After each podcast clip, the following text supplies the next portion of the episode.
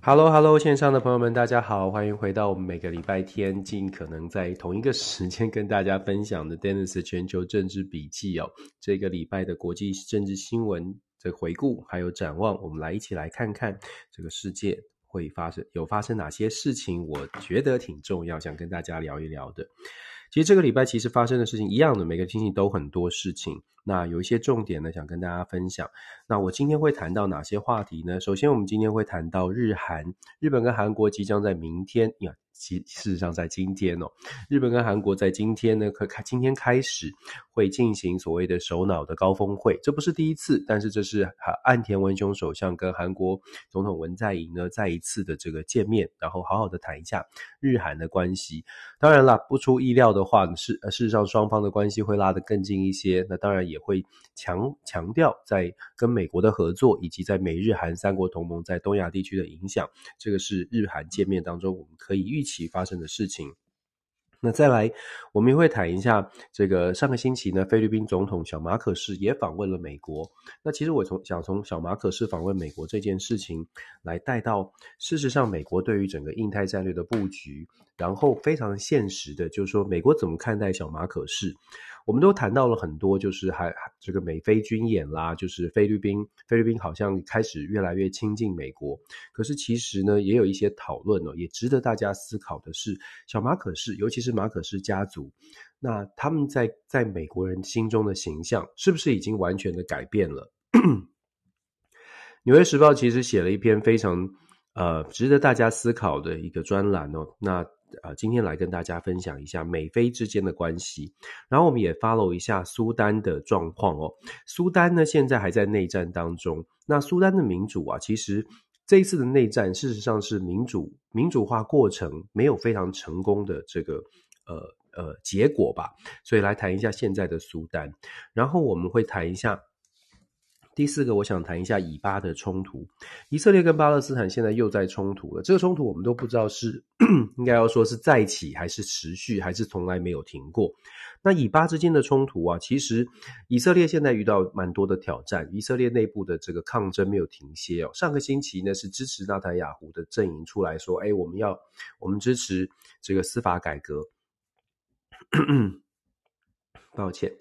这个礼拜呢，就变成了，当然就是呃，反对司法改革，反对那这个中央政府把司法权力拿回拿回去的另外一批人上街。事实上，这个内部的抗争事件持续的不断。可是啊，以以色列跟巴勒斯坦在对两两呃双方的关系，就还是非常的紧张哦。有没有这种互相牵制或者互相转移的可能性，我们可以稍微想一想。那当然了，以巴冲突它并不是一个短期的效果，以巴冲突是一个长期的事件。那问题是，以色列跟巴勒斯坦到底大家怎么看待呢？我们在台湾觉得以色列巴勒斯坦它是两国关系吗？它是两地关系吗？还是什么样的关系？那现实又是什么呢？如果说现实它并没有办法做成两国，我们来讨讨论一下，为什么现在国际上面有很多的争议哦？有的时候会会进入到一个僵局，没有办法往前突破。是不是因为理想跟现实，大家在选择站的方向上面，可能要重重新思考？如果你站得太过理想，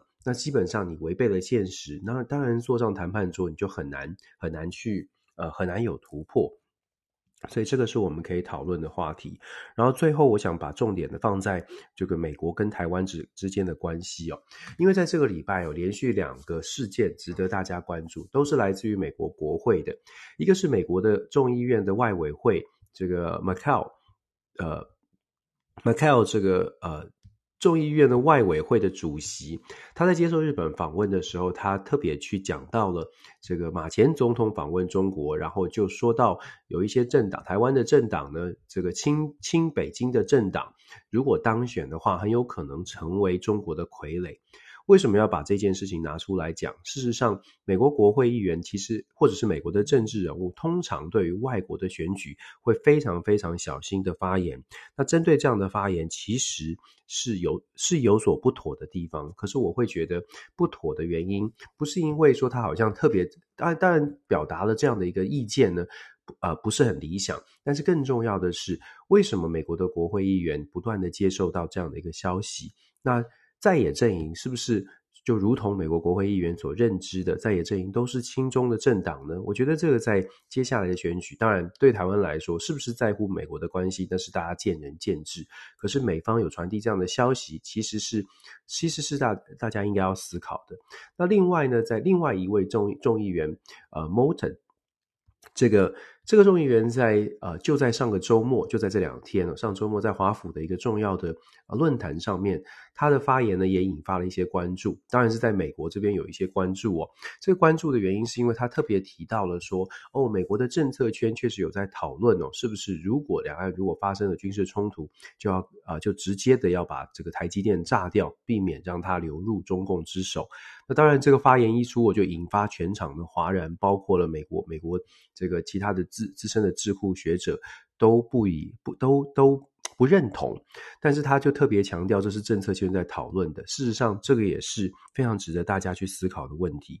我们台湾太常太常把大家就是直接划分成所谓的以以美或者是亲美，其实我一直在强调，不是以美跟亲美，我们还是要了解国际政治的现实，了解国际政治到底怎么运作的。今天几则题目呢，其实都在分享这个。我们从苏丹、从菲律宾、从以巴冲突，都一再一再的告诉大家，国际政治你不能用情感来分析，国际政治、国际尤其是这些国际政治人物、国际上的政治人物在做判断的时候，我们。真的要了解他背后的思考的模式，而不是只是看到表面上觉得好像好像亲谁挺谁，并非如此。一定要知道他后面的盘算。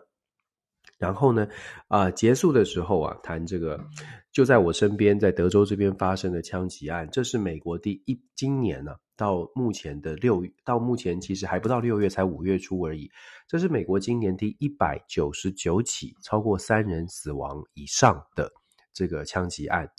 我不晓得大家听了什么感受，但几个重点。第一个是数字，这个超超过这个呃一百第一百九十九起，其实是非常惊人的数字。才五月，你想想看，如果按照这种速度的话，今年超过三人以上死亡的美国在在美国发生的枪击案，很有可能超过四百起，超过四百起，也就是伤亡人数可能会超过千人以上。这是这是真的，这是真的是一个美国很大的问题。可是枪支为什么管不住呢？那我们就要呃，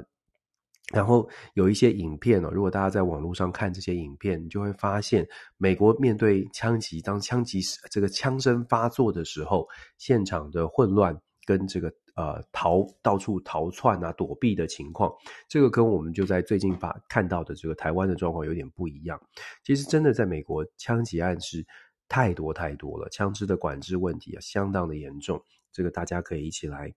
来想一想，就是拥有枪支这件事情，是不是一个，是不是一个可以可以思考的？当然文化也不同了。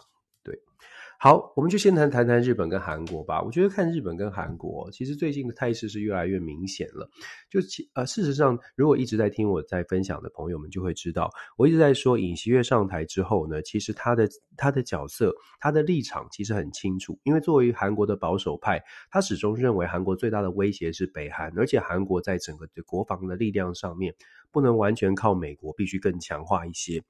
所以前不久呢，韩国尹锡悦才会抛出这个韩国也必须要有自己核子武器的这样的一个想法。这个想法有没有错啊？其实有的时候我们说，我们冷静思考，这个想法有没有错？站在韩国国家利益的角度，你拥有一种致命的护呃保护自己的武器，其实真的是无可厚非，是是完全可以理解的。那谁会愿意？支持你，谁不支持你呢？我觉得其实那各国都有其各其他的国家有自己的盘算了。国际社会当然会说，多一个拥有核子武器的国家是对于社对对于这个世界多一分危险。谁知道你下一个总统是不是理智的呢？谁知道你未来的政府会不会突然从民主转变成什么样的国家呢？所以为了避免要未来的风险升高，所以大部分的国家呢都会认为说少一个核武国家是比较好的。可是，即便是这样哦，我们还是说，回到各国的自己的利益来说，韩国有这样的想法，为什么会有这样的想法？是不是因为韩国也感觉到，韩国人民感觉到这个这现在的国际政治，现在的国际社会，好像没有哪一件，好像没有什么样的国家是可以很靠谱的说，我挺你到底，然后其他的国家会害怕。这个就是国际整整个体系的联动的问题。我们之前跟大家说过很多次。当你的国际政治的体系呢，不再是一超多强，不是哪一个国家拍桌子，其他人都地震站好的这种氛围，变成各个很多个，你明显的观察到有很多个强国，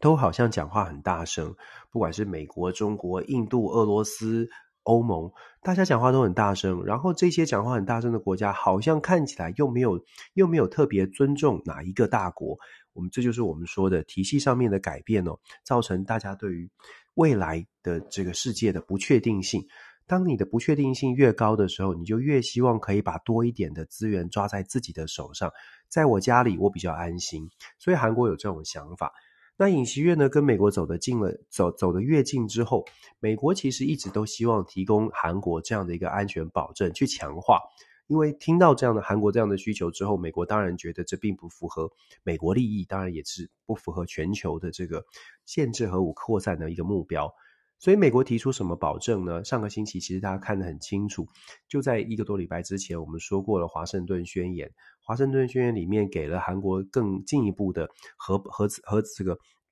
核武保护的这个概念，就是美国会派出核子潜舰在和在韩国附近进行常态性的巡弋，来确保核子武器如果遇到北韩的核子武器攻击，美国也会相对应的反制。那当然是强很强势的说了。可是这样的华盛顿宣言呢，有没有造成效果？其实我们之前跟大家说过了，韩国民众根据韩国的民调，百分之四十九的韩国民众认为，呃。美国不会这么做，就是虽然签了，但是不会真的实真的实行，不会两肋插刀。另外，百分之七十三的韩国民众仍然认为韩国应该要继续，未来还是要有自己的核子武器，核弹在手，不是希望无穷哦，就是安全保证。那这种态度，其实对对于日本来说，日本其实也在看啊，日韩之间的关系现在拉拉得很近，日本现在也很担心北韩的威胁。中国当然是另外一个威胁，但是北韩的威胁对于日本来说，因为太近了，所以日本也很担心。那为了要确保日本的安全能够得到更深一层、深一层的保障，保障日本、韩国之间呢，必须要有更紧密的连接。现在变成一个共识，这个连接还包括了情报资讯的全面的交交流跟交交换。在这样的情况之下，才能够确保说，韩国这边有什么动静，日本可以马上得到。日本如果透过他的技术，监听或者是监看，能够看得到韩北韩有什么动态，就能够进一步的来做做回应。可是我们知道啊，在东北亚，大家的距离其实很近，日本、韩国走得很近很近，然后又跟美国进行情报的交换，看起来呢，在在可能在台湾的很多人的眼中呢，会觉得，诶，这就是民主同盟一个保卫保卫的这个概念。那再加上这个，上个星期也也传出来，北约即将在日本的东京设立这个办事处，设立联络处。北约首次要打算要找到这个关注，更关注到亚太的事务。从两年之前，北约改变了它的安全安全的报告里面，把中国设为一个世界上最大的威胁之后呢，现在进一步要来日本亚洲设立办公室。其实种种的迹象啊，就算没有明说，但是确实面对崛起的中国这个。安全威胁这种挑战，其实很多的民基本上民主国家都有这种概念，都有这种观察，都有这种感觉了，所以动作越来越多。那我们换过来换过来说，当日本、韩国、美国走得更近，然后俄罗呃欧欧呃欧盟呃北约呢也开始有做了连结之后，之前我们有说过，会不会形成一个亚洲的小北约？其实，在美国知乎有很多的讨论，就是对于亚洲、对于欧洲国家来说。大部分的认知是，不管你觉得北约的效果如何，但是北约组织确实造成在欧洲地区，美国不但有影响力，而且呢也是稳定在二战之后，呃，尤其在冷战之后，能够稳维持呃稳定的维持欧洲秩序的一个关键的机制。这是大部分人的一个共识哦。不管我就说了，不管你觉得北约在乌俄战争之前到底是不是已经开始逐步的示威。但是有这个机制的出现呢，让很多人认为欧洲因此而更加的稳定。所以这个安全的这个安全经验，这个成功案例，就让也有很多的智库的学者认为，在印太战略当中需要设置一种一呃需要形成亚洲版的北约。透过亚洲版的北约，也能够让区域能够区域之间的安全能够更加的稳定。那亚洲版的北约，大家可以想象了，美日韩的同盟，最近再加上菲律宾，再加上澳洲的 AUKUS，其实整体来说，印太战略基本成型。那当然，台湾呢是没有办法正式官方的以国家的方式加入，可是台湾基本上以现在跟美国的关系，跟日本、韩国的关系，其实我们在情报啦或者是军事上面的交流，只差没有正式的关系，事实上做了很多事情也是合作的。总而言之，整个印太地区呢，在美国的政策、美美国的策略主导之下，希望能够更加的紧密的结合。好，可是我们刚刚说了，韩国国内的民众是认为说这种紧密的结合是强大了、强化了贺组的效果，还是变成更加的有挑衅的意味？韩国民众怎么看？其实韩国民众可能除了军事上面准备之外，更想要看到的是，接下来韩国会不会在经济上面受到很大的冲击？事实上，如果我们看经济数据，韩中之间的贸易额是非常贸易量是非常大的。而在过去这十几个月以来，事实上韩中之间的贸易是不断的在下降。我们在这里并不是说哦，这样子韩国就会害怕，而是特别强调。呃，现在这个是全球化的时代，而且是全面性的安全战略的考量的情况之下，不是只有军事安全是重要的，而是包括了经济安全、网络安全，甚至是社会安全，还有环境、能源安全，通通都是各国需要考虑的重点。如果有一些国家只重视到军事，其实它很有可能会以会这个有点偏颇，反而让自己的国家涉陷入到比较不安全的地方。韩国现在面临的大的考验，包括韩国民众自己会感受到的，就是军事上面、国家安全上面跟美国走得近，感觉起来得到了更多的安全保障。可是这种传统的安全保障能不能够去弥补韩国接下来已已经过去这几呃十几个月以来跟中国之间的贸易的下跌？当然可以找到替代，但是在找到替代之前。这个下跌的冲突确实是存在的。其实日本也是一样，面对同样的困境。这也是为什么我们说美日韩三国同盟啊，这个呃要要密切来密切来注意。那我们刚刚讲了，这个美日韩三国同盟，亚洲的北约，它是不是有制约效果？这个后续我们要持续的观察。这边补充哦，就如果大家讲国际关系，国际关系的学界呢，对于所谓的吓阻 deterrence，其实有一个非常明确的，有很多的论述啦。但是我个人呃，基本上有两个，有两件，有两个部分是吓阻，是吓阻当中很关键的。一个就是军事的吓阻的力量，另外一个呢，就是所谓的 assurance force，assurance deterrence，就是 assurance 这个呃能力。assurance 是什么呢？就是相互保证。相互保证是透过各种的外交的关系，透过沟通、透过交流，一定要有机呃完整的、完整的这个沟通的机制。所以，除了你的硬是硬的这个军事实力之外，你还必须要有沟通的能力。这就是目前美国呃可能还需要加强的部分。当然，日本、韩国也是一样，遇到这个挑战，军事很满，军事很强大了，可是。沟通对话的交流如果断了，或者是如果没有了，那么就很有可能变成本来的贺阻效果呢，变成了刺激，变成了挑衅。这个是我们要密切注意的，千万不能只有军事而完全没有沟通的管道。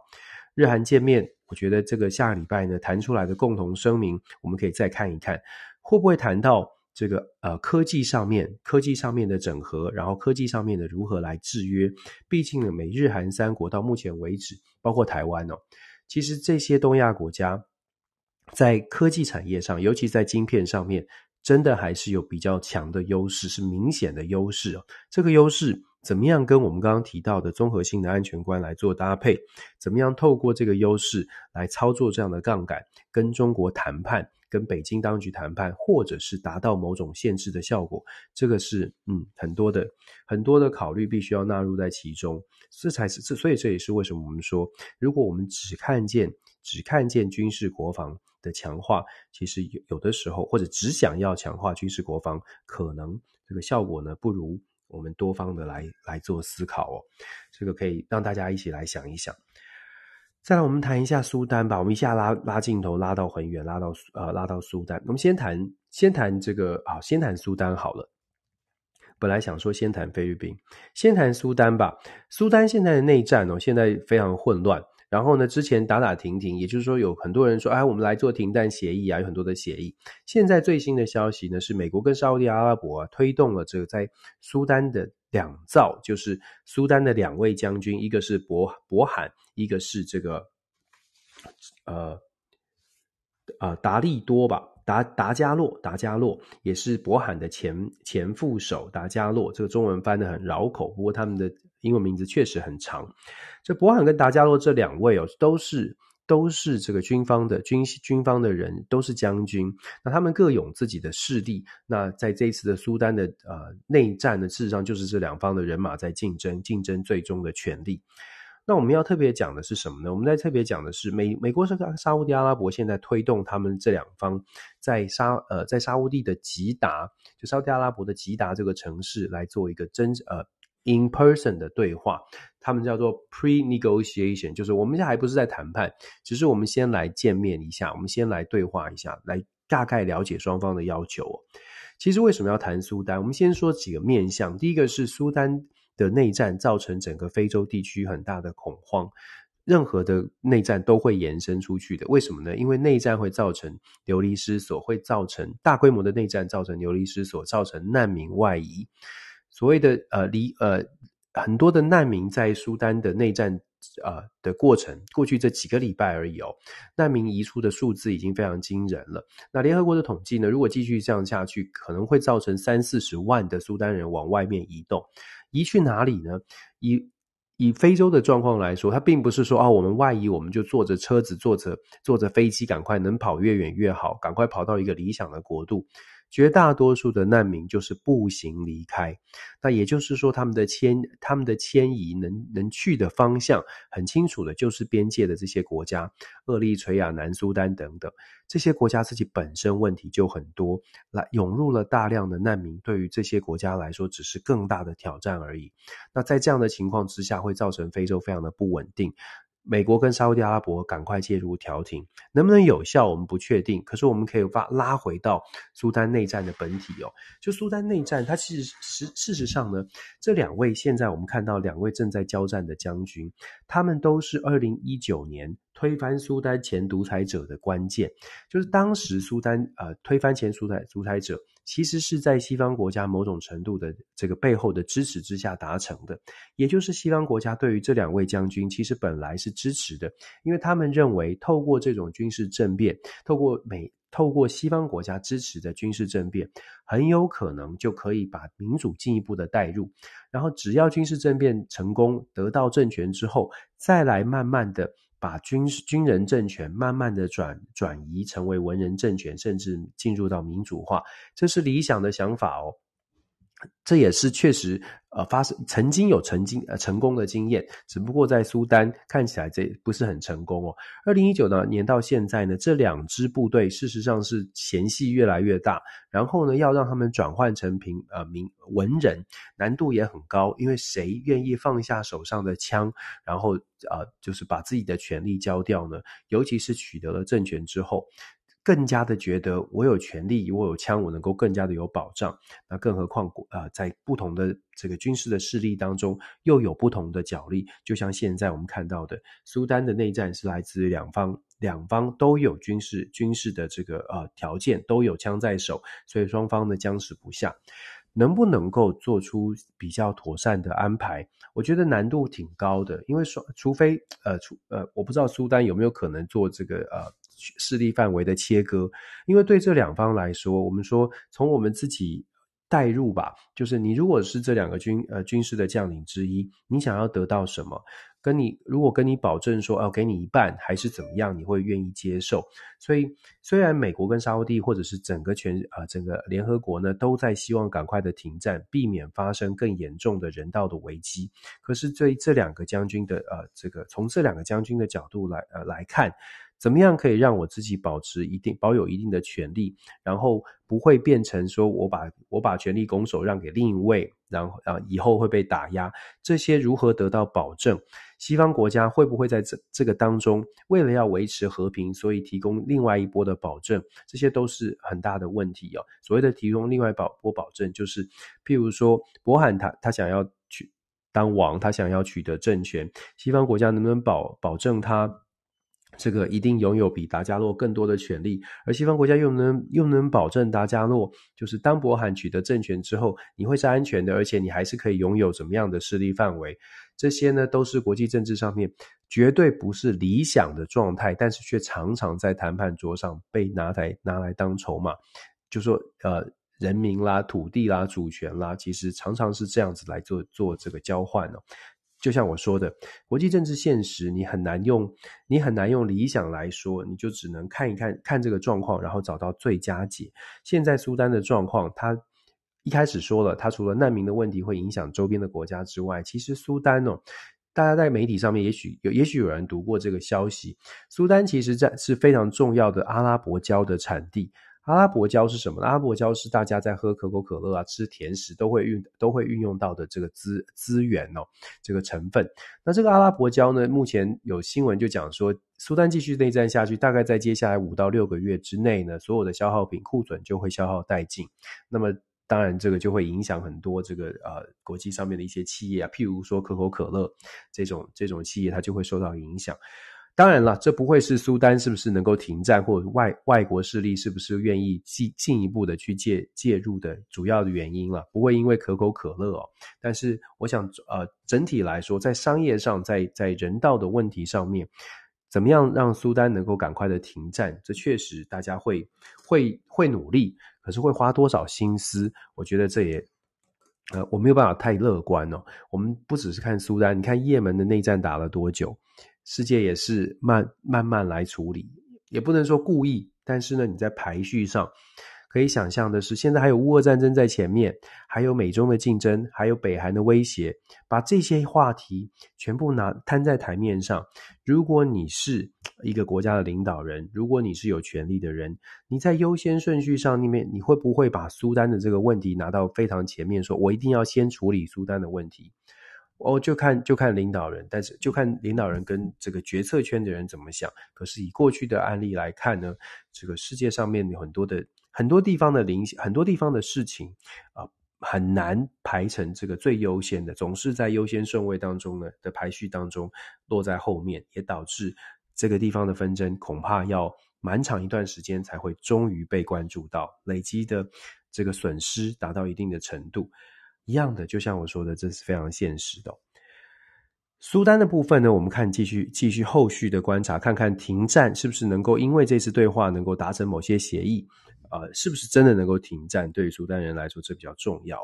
那再来，我们谈一下菲律宾吧。菲律宾的小马可是，我们知道他五月一号访问了访问了美国，我们之前有跟大家分享过。那当然，访问美国谈的这个话题呢，还是一样，美菲之间的军事交流，包括了菲律宾的军事基地如何的借用，如何的开放哦。那我们也之前上个礼拜说过了，菲律宾其实是站在自己的国家利益上，是非常的非常在乎自己的国家利益。虽然小马可是又访中又访美又。多次的出访，可是我们还是要回到说啊，国家利益对菲律宾来说，怎么样操纵才可以让自己的国家在安全上、在经济上都不要有太大的损失？怎么样来操作这个杠杆，是小马可是一个很大的、很大的一个工作，而且他正在做。那今天想跟大家谈的是，从菲律宾的访美，尤其是小马可式的访美，其实我们可以看得出来，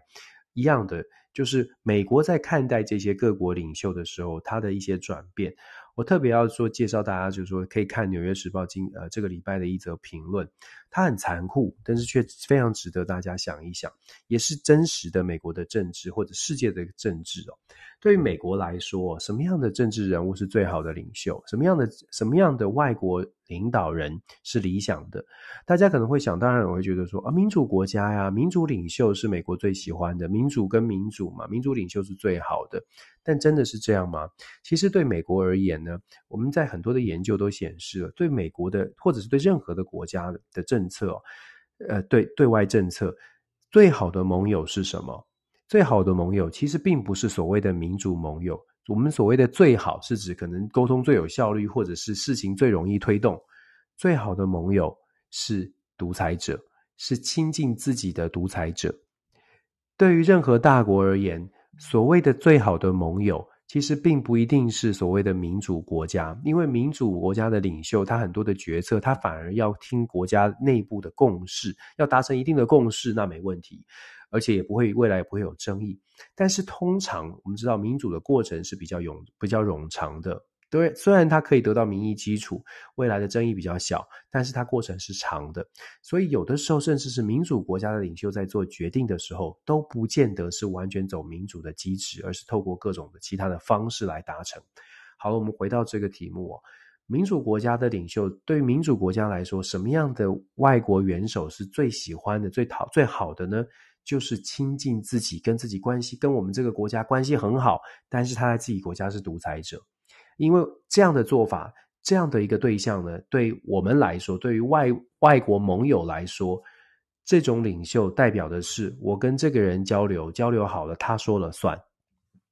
这个很现实，也很不理想，也不是民主，也不是啊、民主国家这个好像这个架构这个原则下面喜欢看到的事情。但是这却是是非常现符合现非常现实的。回到美菲之间的关系，为什么我特别讲前面的这一段呢？因为其实小马可是他的家族，马可是家族在美国是非常有争议的。拜登总统当年在做参议员的时候，因为拜登总统一九七零年代就开始做参议员了，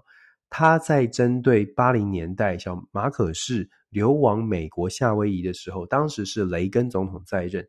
当时的拜登总统呢是发言，而且是有公开记录的，大力的批评。雷根怎么可以去接受马可仕？而且雷根怎么对马可仕轻轻放下，甚至是庇包庇他？然后针对人权的问题呢？当时的拜登总统是极力的抨击菲律宾的人权需要调查，马可仕的老马可仕的任内是如何的贪污跟如何的不顾人权。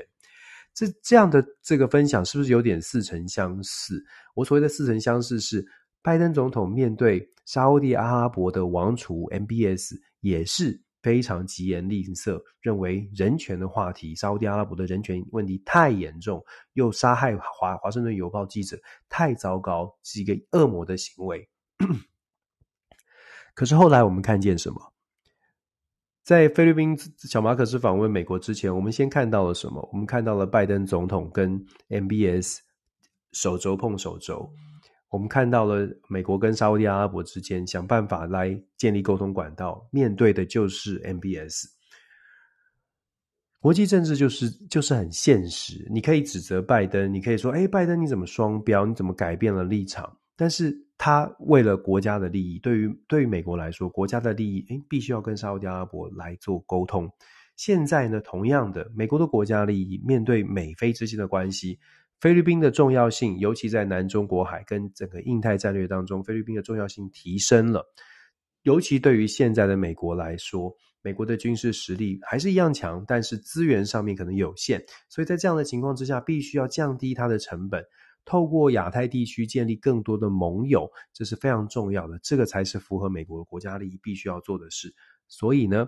马可仕家族本来是贪污，本来是人权有很有很有人权问题的。对，到现在为止，很多的菲律宾人依依然，呃，很多的菲律宾在，尤其在海外的菲律宾人，他们对于马可仕家族曾经对曾经对一般人民做的一些这个，不管是政治迫害、人道的人道的违人人权的迫害，还是非常不谅解。可是对于美国而言，现在的呃国家利益，即便拜登总统年轻的时候，三十七八年前，一九八六年他发文抨击雷根总统，即便是三十三十七年前他自己如此的反对，现在呢，他把马可仕小马可仕奉为上宾，这个对小马可仕来说，绝对也是一个这个呃，不能说是光宗耀祖，但是绝对是洗刷他他的家族的这个名声的一个非常非常重要的一个里程碑哦。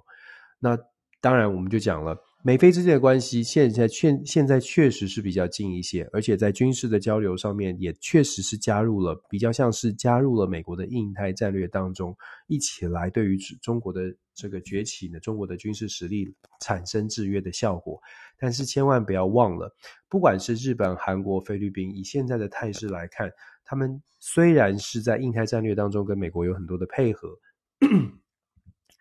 但是这些国家都没有完全切断跟北京当局的来往，也就是说，北京就算不爽，目前为止这几个国家呢，跟北京的交流还是存在，就是说还是有沟通的管道。我想沟通管道很重要，只是大家要不要愿意把沟通管道放出来，放得更有效率一些，更重视一些。现在的美中之间的沟通管道就遇到了很大的问题，一样有沟通，但是呢，这个没有办法传递呃。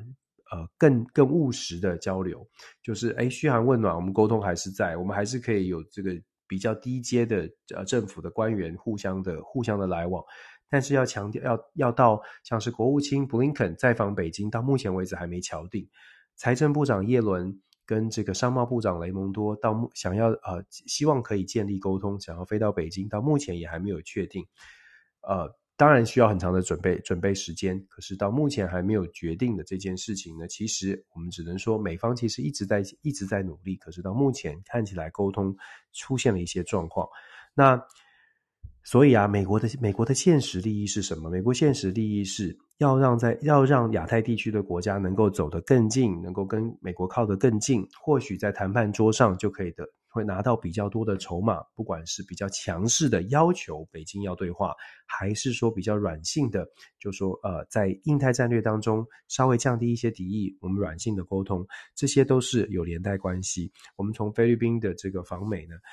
先大让让大让大家了解这个现实的部分，也就是小马可是。回违了十五年，而且呢，这个在此之前他不敢进入到美国，觉得可能会因为人权的这些控诉被被抓哦。但是现在作为菲律宾总统，他可以说是带领马可斯家族重新被美国背书，是一个坚定的盟友。至于其他的事情呢，我们就暂时搁置。当然，一定会有人不满意啊，就像就像拜登跟这个 MBS 走这个。这个碰肘触击肘言欢，大家在互相交流的时候呢，这个华邮被杀的这个呃记记者的未婚妻就大力的抨击啊，就认为说美国政府怎么怎么怎么呃怎么一下就转变了，不是说人权最重要吗？可见利益还是高于人权。其实这也是这也是这个很多的人权人权运动的朋友可能要去思考的呃，可能要去思考的现实。不是说人权不重要，可是怎么样在面对现实的时候，可以在跟现实之间做拉扯，然后为人权的运动做到做到更多的事情，真的很困难。必须说，真的很困难。好了，美菲之间谈完，我们来谈谈以巴的冲突。我们说，其实以色列跟巴勒斯坦的冲突一直都在，一直都发生，没有停歇过。那这个一直发生的以巴冲突，其实这个世界有很多种说法。呃，本来呃，西方国家一直在推的所谓的两国的策略，就是呃，所谓的 two state 呃 two state status，就是让以色列跟巴勒斯坦呢，基本上是从呈现一个两国的态势，两国的形式哦。那这听起来听起来很理想，但是现实却并非如此。为什么呢？因为其实以色列从建国开始就不断的在建国的时候有有划定界限，可是，在建国开始之后呢，事实上过去的几十年哦，呃，以色列在约旦约旦河西岸，也就是巴勒斯坦他们眼中的巴勒斯坦的占领区，以色列也不断的开拓他们的屯垦区。很多时候的冲突都是来自于以色列政府又决定在那个地方，在约旦河西岸，在这个加萨走廊那边，然后。开这个建新的大楼，先进建新的，我们就说国民住宅。你知道，就是类似这种屯垦区的概念，建国民住宅，有新的人有呃搬到搬到那个新的区域，然后以色列也在当地，在巴勒斯坦的占领区，其实也建立了像警察局啦，或者是一些一些基本的这种机制机制机构。当你建立了政府机关，建立了。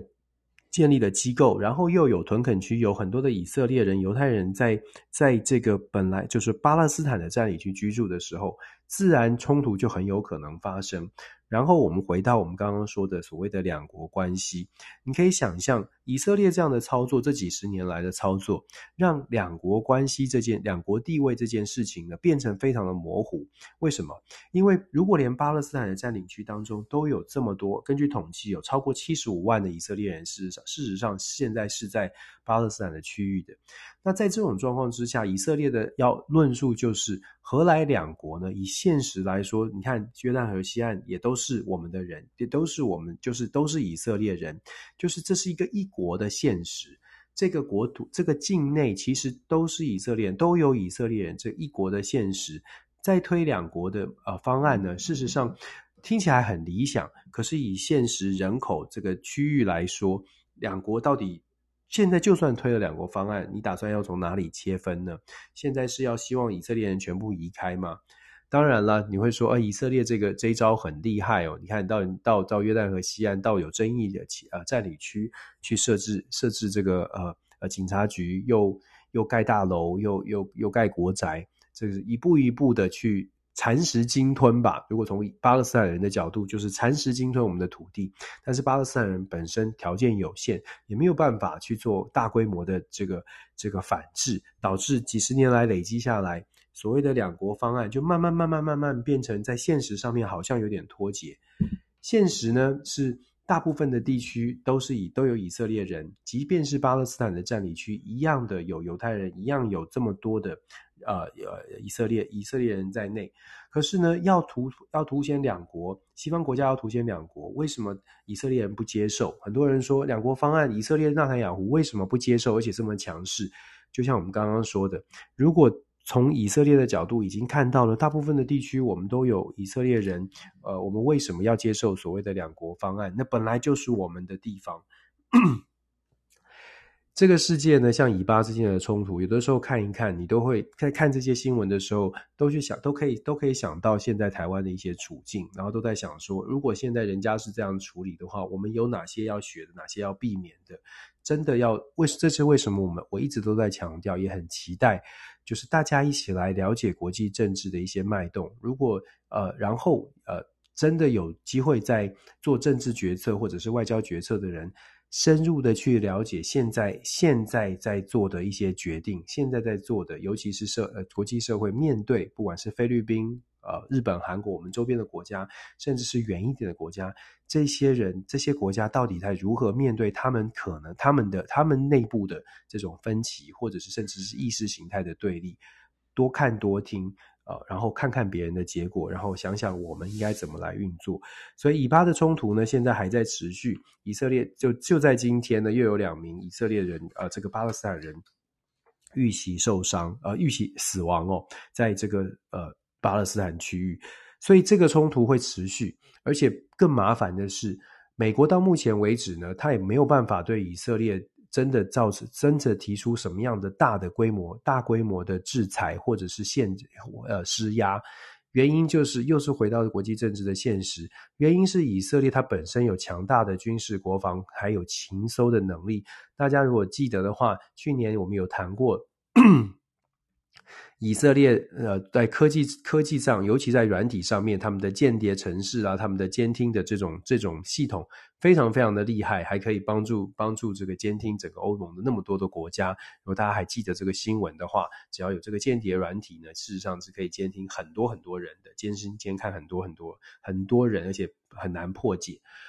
以色列有它这样的一个强势哦。呃，你看铁穹飞弹系统也是以色列的强势，让美方觉得以色列这个盟友是一务必务必要要要能够 hold 住的，因为当美国的军事军事力量在中东地区逐渐撤离之后，以色列就是唯一。真的是唯一这呃有有一定的实力，然后真的可以在需要的时候呢，可以给给这个呃美国带领的西方国家一定的帮助，就是要靠以色列。所以，我们说纳坦雅胡其实很自己很清楚，就是以色列的强有以色列的优势在哪里。所以，他当右派呢，步步的步步的想要把他们的理想实现，包括这个这个所谓的推翻两国方案啦，包括了这个。包括了这个呃司法改革啦，对纳坦雅胡来说，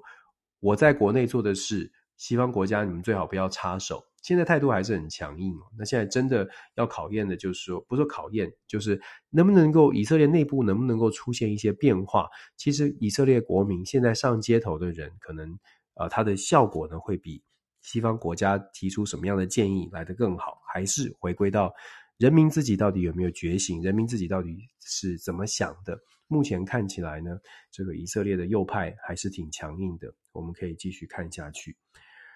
然后这第五则消息，我们想谈一谈，就是我们说的美国国会议员哦，这种评论。美国国会的众议院的外委会的 McCaul Mike McCaul，他是德州的众议员，他很强势，他也被呃北京当局列入列为这个呃制裁名单，也就不能到北京访问啊等等。McCaul 他在接受日本媒体访问的时候讲到了，提到了马英九总统呃前总统访问中国，然后他也他也就提到了，呃在选举当中呢，非常要要避免要避免亲北京的政党、亲北京的候选人这个当选，因为一定就会变成了所谓的傀儡的政权。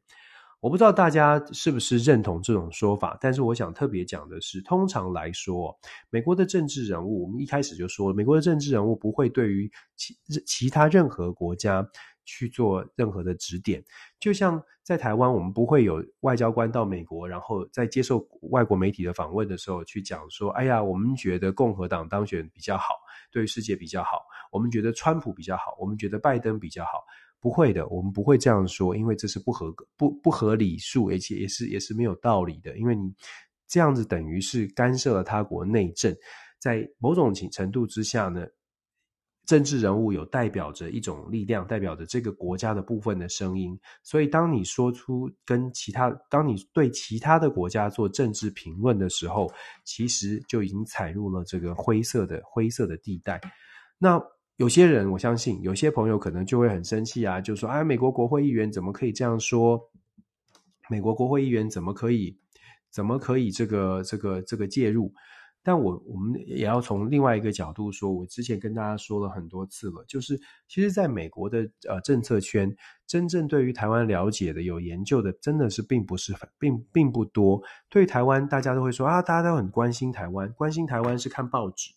看报纸、看媒体，看到他们所得到的讯息。如果美方的国会呢，国会的幕僚、国会议员本人看报纸提到提到的讯息来做判断，来以及他们收到的讯息来做判断。因此，我们可以说，现在在美，现在在华府呢，在整个美国的决策圈，确实有很明显的，有些人觉得。台湾的在野阵营就是非常的亲中，因为到目前为止，媒体上面也都是用 pro China 来形容台湾的在野阵营，所以确实有很多人他在他对台湾不太了解的情况之下，他就会认为台湾呢，除了除了现在的执政党之外，绝大多数的人可能都是亲中的，所以要非常非常的小心，而且在台湾的这个呃这个呃北京的认知作战已经到了已经到了这个非常严重的地步。当然，我不是说没有认知作战，我这边要特别讲得很清楚哦，绝对有认知作战。世界各国没有哪一个国家在这个时代不做资讯战、不做认真做、不做不做认知作战的。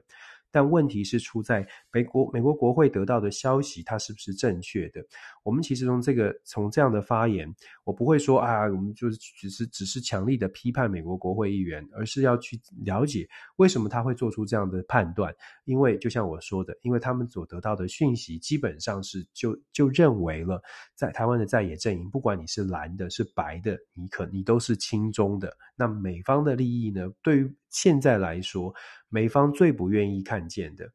也政府也不民呃政治人物也不会说出口，但是美方最不愿意看见的，可能就是选出一个未来可能呃会跟中国非常非常接近，而且马上要寻求统一的这样的一个候选人，这是美国非常不乐见的。但是还是要强调，国会议员说出这样的话，其实是非常的非常不得体啊，非常不得体。可是我会说，这个原因，它背后的原因是他得到的资讯还不是很还不是很完整，需要需要更多的更多的呃人，需要更多的资讯来来来让他们了解台湾的状况。其实台湾真的是民主，已经是非常民主的地方了。大家可以有不同的意见，可是呢，从实际的数据可以告诉美方的这个呃呃决策圈，在台湾呢、百分之九十以上的朋友都希望维持现状，不管你想往哪一个方向去前进，但是百分之九十以上觉呃认为要维持现状，其实就是一个非常明显的一个非常明显的证据。什么证据呢？就是并不是像呃美方所接收到的，大家很有很大一部分人会急着想要想要马上呃马上要统一。我觉得这个这个消息，美方很多人，包括我在接触的过程当中，美方很多人其实不知道的。美方很多人觉得，嗯，这个好像好像真的有非常多的人哦，就是已经是要把台湾呃推推向这个两岸的两岸的统一哦。其实真的是并并非如此。然后我们又看到了，就在这个周末，事实上，美国众议院众议员呢，Moulton，另外一位众议员，他在呃参与对话的时候。谈到了，就说如果两岸发生军事冲突，现在华府呢有很多人在讨论的是，就是啊、直接的这个摧毁台积电，避免台积电落入共产党之手。那他当当然有强调啦，这是还在讨论的过程。可是现场呢，就马上有另外一位另另外一位这个也是 Floney，Floney 他是曾经被拜登认为是曾被曾经被拜登考虑要接接任国防部长，现在国防部长是 Lloyd Austin。弗洛尼呢，他在当场就马上的驳斥哦，他就说千万不不会有这种想法，这个这个想法是极差极差的想法，因为他呃如果做这样的事情呢，会摧毁超过两兆以上的全球的经济，而且未来的后续效应是非常非常严重的。这是真实发生的，就在周末的这个研讨会真实发生的事情。我不晓得台湾的媒体会不会加以报道，但是这件事情真实发生，这也再次的让让需要让台湾人民了解。一样的，我都强调，不是要怀疑或者是喜欢的问题，是你要我们要非常清楚的知道，现在这些呃外国外国的这个国外的呃政治人物或国外的媒体究竟是如何来看待台湾的。我们如果没有让大家知道这个消息，我们会变成台湾的朋友都只会看到这个所谓的合作的部分，看到非常美好的面向。国会议员有这样的讨论，而且特特别强调，在华府的这个国会山庄有很多的辩论。事实上，我们在我在我自己接触的过程，也确实真的是有这样的辩论，就是要不要炸台积电，呃，要不要要要如何的来面对台湾，要如何来协助台湾。现在都还在辩论当中，但是真的有蛮大，越来越多，越来越多这个非常有立场的激辩。我们在台湾，如果我们没有办法看到现在这些讨论，看了讨论之后，大家可以各自解读，也可以各自有感受，但是一定要知道，这个这些讨论是真实正在发生的事情。这也是为什么，呃，我们会说。台湾是很好的地方，但是台湾有一个地有一个地方呢，我觉得呃一直都觉得很缺乏，就是对于国际国际新闻，就是大家到底如怎么看台湾？我们喜欢用外媒，我们喜欢引述外媒，我们喜欢用外国的视角，然后翻译给大家看，说这个世界如何如何啊、如何重视台湾。可是有没有办法抽丝剥茧的出去看看？用用台湾的视角，或者是用我们自己的视角去看看他们这个讨论对我们来说会是什么样的冲击？我觉得这个是台湾很缺乏的，也很可惜。台湾的这个媒体，呃，可以再可以再多，可以再多努力一些，可以真的可以再多努力一些，让让大部分的台湾民众可以可以可以稍微的再再再看得更清楚一些，而不是呃呃报报道只报道很很很正面、很很开心的消息，嗯、对。我我要我要我要讲的很小心，因为我已经我已经太多的这个标签在身上了。我们谈国际政治哦，都要都要很努很很很怎么说呢？很谨慎，很很呃很理智的来跟大家分享。一样的，虽然是我的观点，但是虽然是我的观察，但是一样也很希望不同意见的人都愿意听一听，因为这并不是一个呃呃，并这个分享国际政治的目的。不是在于喜欢谁不喜欢谁，而是希望资讯可以真的被更多的朋友听见。听见资讯之后，我一直都觉得，听见比较真实的资讯，呃，或者多方收集不同意见的资讯都好。重点在于你自己能不能够消化，你自己的消化能力，你自己的解读才是重要的。我讲听完我我们的我的分析，然后有完跟我导出完全不一样的结论，也都没问没没问题。只要你有那个消化的过程。我这这可能是老师的这个职业病哦。我总是觉得，只要有那个消化的过程，你就是你就在你就在培养那样那样的技巧，有那样的技巧，未来你面对不管是真讯息、假讯息，你都可以做出更好的判断。这个才是我们说 inform citizen。所有的消息、所有的教育、所有的训练，都是为了要让大家变成 inform citizen，不是因为我们这个节目或者我的这个频道，而是我希望真的多一点的朋友都愿意去听听看这个不同的消息，然后自己来做出判断。最后一条消息呢，其实是分享一下我在这边，我们这边在德州发生的，就在刚就在昨天晚上，这个昨天下午，事实上星期六的下午，在德州北部达拉斯，达拉斯这个是一个很大的城市哦，达拉斯近郊的这个 Allen Outlet，Allen 是一个蛮不错的一个城市，以前我曾经住在那个附近，所以那个曾经是我的生活圈，所以新闻出来的时候我很震惊，因为那个地方通常来说是蛮安全的。那 Allen Outlet 这个地方发生了也是一样的随机随机射杀，到目前为止动机还没有很确定。那这个呃这个消息，我就像我说的很震惊，但是跟真的是让让人家震惊的，或者是值得思考的问题是，根据媒体的报道呢，这个是从今年的一月一号，二零二三年的一月一号到二零二三年的现在，也就是五月七号，美国时间五月七号，台湾也是五月七号。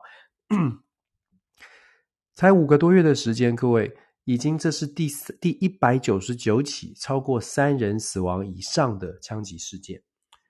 这个在台湾很难想象，但是在美国这确实是一个很严重的，就是这个数字真的是在不断的攀升当中。以前呢，呃，我我自己有做过研究，也做过统计，根据媒体的报道，我们有收集过资料，收集到二零二零二零年疫情之前哦。过去大概每年也都是数百起的案件，但是今年这个数字又成长了。过去大概一年大概三百多件、四百件，可是如果按照今年的数据，可能今年会突破四百件以上，三人以上的这个大型的枪案哦。枪支的问题在美国确实是非常严重，人们呢很喜欢拿第二宪法第二条修正案来说。宪法第二条修正案保障美国有美国的人民有拥有枪支的有 firearm 的权利，因为呢宪法第二条修正案当时在制宪的时候认为说，人民手上有枪才有办法在面对不合理的政府暴政的时候有能力成为这个呃成为民兵作为作为反抗的力量哦。呃，他们其中讲到的是 militia 这个词呢，呃，有很多很多的不同的争议啊。到底现在还有没有民兵？民兵是什么？民兵是有训练的，还是有人有枪就叫做民兵？这个定义很难，在法律上面有很真的是有非常多的争辩。但是为什么我讲宪法第二条修正案？因为大家都在讲说有枪是因为支持枪支是因为第二条修正案。但是啊，但是真正你在做问，呃，我们有有也有其他的研究去问说，哎，你为什么要买枪？绝大多数的人根本就不会去提什么，我是为了拥护这个拥护宪法。说穿了，要么是打猎，要么是要保护家人，要么是觉得我喜欢枪。也就是说，枪支这个事情呢，在美国是开放的。大家买枪其实不是因为大家想要有枪，大部分的原因都不是因为支持宪法，只是如果说这个要收回这个枪支的权利的时候，就把宪法拿出来说。所以现在在美国呢，然后再加上美国的这个呃 rifle 呃。American Rifle Association、National Rifle Association 跟呃呃 NRF、NRA，他们的这个势力又很强，又很强大。他们在选举当中有很多的政治献金，让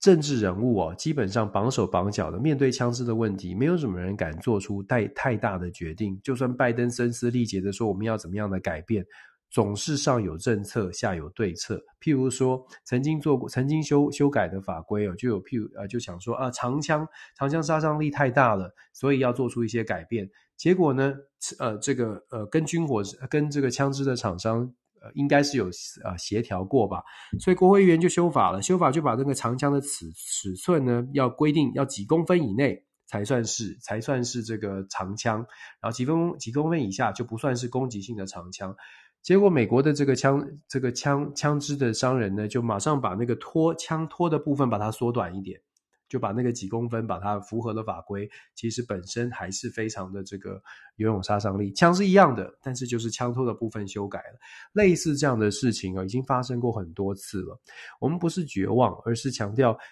这这个政治，这个美国的政治，你看到他们针对枪支的问题，枪支。一直呃，枪支泛滥的问题，枪支的背呃这个背景检查的问题，是不是都能够落实？有太多太多的争议在美国持续的、持续的、持续的存在，也没有办法有解决，也解决之道。因为金钱跟政治在美国是完全的挂在一起。大家想要看，想要看金钱跟政治，其实美国有很多的影影片都可以看得到。纸牌屋其实就是其中之一哦。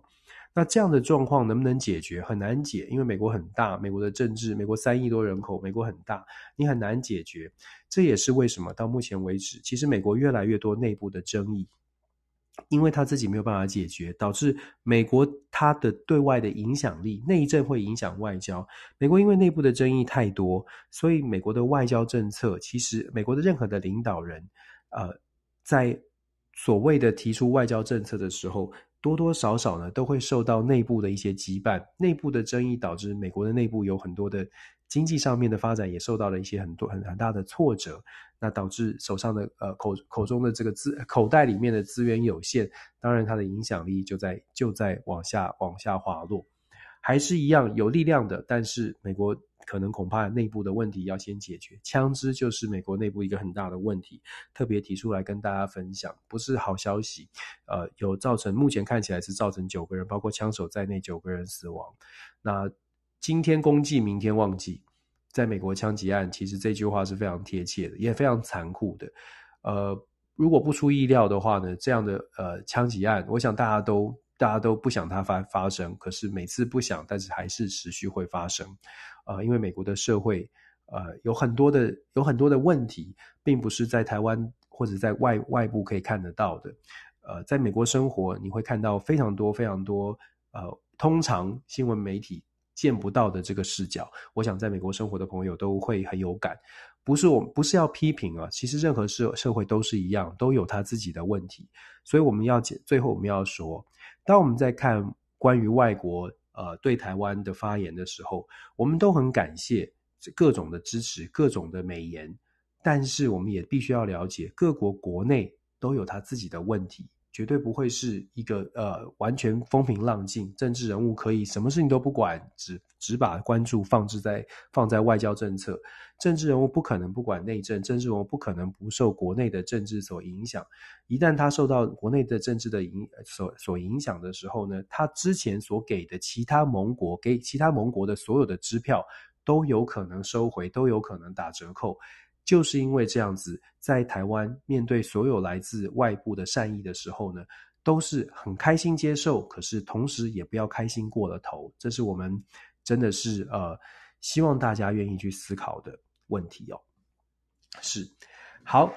这个礼拜呢是呃一样的五月七号，今天是五月七号，跟大家做这个分享。这个礼拜的发生的事情，下个星期呢，我会觉得蛮大的一件事情。五月十五月十四号，下个星期的这个时间，五月十四号，土耳其进行大选，土耳其的选举会关注我连带的影响到亚多安到底能不能够连任。如果亚多安连任，土耳其的民主呃恐怕会遇到一些冲击哦。这个亚多安上台重新再继续再执政的话，土耳其民主还是不是民主？这个我们可以接下来来做一些思考哦。那接下来当然整个中东的局势，乌俄战争，乌俄乌俄战争其实今天没有特别的谈哦。可是像这个礼拜有这个俄呃俄罗斯说乌克兰的这个呃呃。无人机攻击了克里姆林宫，这个呢，其实也也有很多的争议，各众说纷纭哦。那我个人会觉得说比较可可爱的是，呃，一个无人机，当然它的航程没问题，航程现在的无人机飞超过千个一千公里都没问题。乌克兰的边境到克里姆林，到乌克兰，呃，到俄罗斯的莫斯科是四百五十公里，所以航程不是问题。但是乌克兰的无人机可以穿越重重的这种这个，不管是雷达也好啦，或者是防空系统也罢，然后来到戒备最森严的这个。呃，克里姆林宫的上空还能够成功的得手，我想这个是一个非常，要么是科技上的重大突破，要么就是也许不是乌克兰，所以我们就说这个众说纷纭哦。想象一下，总统府上空有无人机，然后没有人发现，就让它就到了到了这个总统府上空，这是一个什么样的概念呢？其实都是都是可以做一些这个呃反向的思考，就是如果看到媒体特别讲哪一方哪一方的时候，大家可以多想一想，真的多想一想。